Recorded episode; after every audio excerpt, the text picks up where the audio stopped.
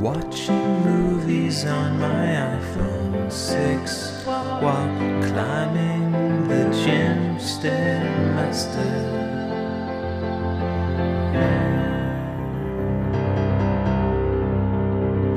All right, perfect timing because the air conditioner unit down here just kicked off. Literally as I started, after I pressed play, so could not have worked that better. I'm still going to talk right up on the mic because there's a, a lot going on today. It's the day before Thanksgiving, but I don't take breaks.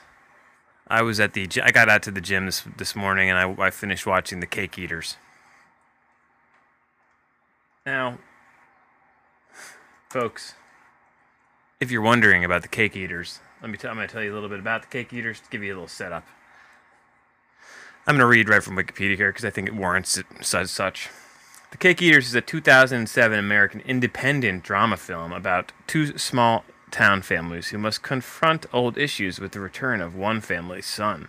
The film was directed by Mary Stuart Masterson in her feature film directorial debut. It stars Kristen Stewart, Aaron Stanford, Bruce Dern and Jayce Bartok. Kristen Stewart is the featured role as Georgia, a young girl with Friedreich's ataxia, a rare disease for which there is no cure.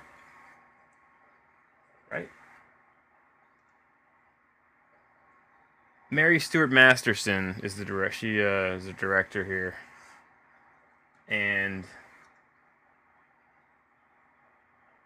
she, it was actually written by. Uh, one of the one of the uh, guys who's in this movie too. Oh wow, it's written as the older brother wrote this movie. Um, I really I, I'm at, I found myself at a loss. I, I I can't believe this movie was made in 2007. It feels like it was made in 1997, or it has such a 90s feel that that it was made you know well significantly into the 2000s decade is, is surprising to me and it almost feels like culture culture has like I, I don't want to say advanced but like there's the the 90s malaise must have lasted lo- well into the 2000s more than I realized because that was nine years ago this movie came out why did I watch this movie? Let's just start at the beginning. Why did I watch this movie? Well, I was going through Amazon Prime. I saw this Kristen Stewart movie poster picture as I was going through all the free free movies available on Amazon Prime, and the Cake Eaters, the Cake Eaters. Get it? You know, like you have your cake and eat it too, right? That's sort of like I guess they never re- specifically reference that line, thank God, but uh, that's I guess what the movie's about. It's such an overwrought. Le- and the movie just looks t- terrible. Like I said, looks from the '90s, but it also has like a lifetime uh, movie. Just look about it. It doesn't. It's not. It doesn't look very good. There's not. It's not professionally. It doesn't look like. It was done in a sort of feature film. Uh, It didn't feel like I was watching feature film. It felt like I was like I had stumbled upon some sort of afternoon drama on Lifetime Network or something like that. And the acting, the overacting, the twists and turns, the plot, the everyone it's, uh, it's everyone's got a tie here and like you know, here's here's for example, for instance, the older brother character, who's sort of a inconsequential character. He's uh the guy, you know, he's the guy who wrote the movie. Played the uh, character, the actor who played him wrote the movie. Actually, I just I just found that out on Wikipedia. But his character is comes back. He's like a rock star guy trying to be a rock guy in, in New York, and I'm not going to go through the whole plot, but like this is just an example of how like dumb this a lot of the movie is. He comes he comes back home, and he's trying to get with his old girlfriend, which he does. She she could, could not have done a more more of a 180 in terms of like not wanting to have anything to do with him and then having sex with him. And then you find out later that she's got a wife, a husband, and kid, which is just great. And um, as he's creepily staring at her and there's so many like parts of this movie that just goes from one scene to the next where you're just like, what the? Heck? But this one, this woman character, this female, uh, who he just sort of stalks, turns out she's also the hairdresser that cuts Kristen Stewart's hair later in the movie, and it's like, well, all right. It's all these like, like it's like a trying to be quaint, small towny, but it just it doesn't work out that way. It's a it's a bad movie. I don't know how long I could go on and on. I think there's some intentional comedy here. Uh, I did isolate a clip, and I thought this was funny. There, there's there's a uh, a black guy who plays the stepdad of uh, Kristen Stewart, and it could not be more of a token uh, role for uh, African American to to portray. It's just they they were like we need to we need to hire a black actor, and so they threw this guy in the role, and then he um, he says this to the uh, guy who's oh I should mention that the the main the main conflict here is whether or not a 20 year old cafeteria lunchroom worker should have sex with one of the the underage students, Kristen Stewart, who's also disabled. Oh, and he does. Spoiler alert: he does. They they have sex, and you know.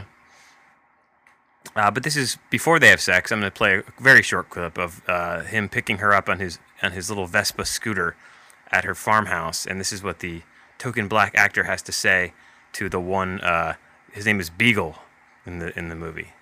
Beagle. Beagle. Anything happen to that girl, I'm gonna kill you. Okay. And there you have it. Uh, anything happen to that girl, I'm gonna kill you. That's one of his seven lines in the movie. Seems like a good enough guy. Just uh, had to throw him in there. And you know, I don't want to play this guy. It's it's just, it's a little bit, you know, they threw the here's the oh we're gonna make this character black and then we're gonna have him like do he'd be really intimidating line. Like there's just a weird racial thing there I didn't appreciate.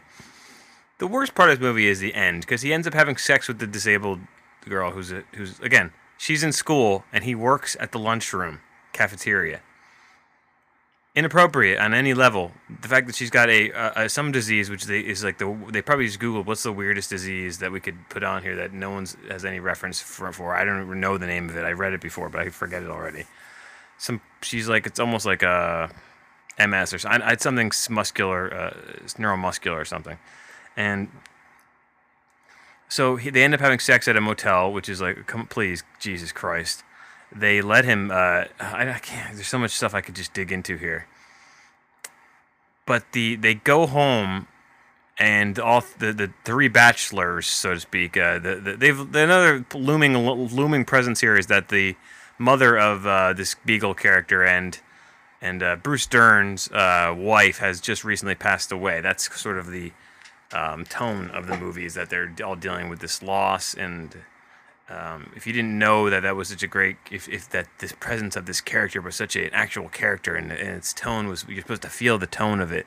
Well they they end the movie with a clip uh, with Melissa Leo actually playing the without a speaking role uh, um, in like a home movie thing cooking breakfast when when she was still alive and the two boys were still kids. It's just but the, so at the end of the movie he has sex with the underage disabled girl and then he comes home and it's like morning still. And what do the three guys do after they all kind of come to terms with a lot of their issues? They decide to have steaks and beer because that's what guys do to when they've kind of accepted each other and for what they are. And they're gonna now we're gonna have steaks and beer because that's what just a, that's what dudes do.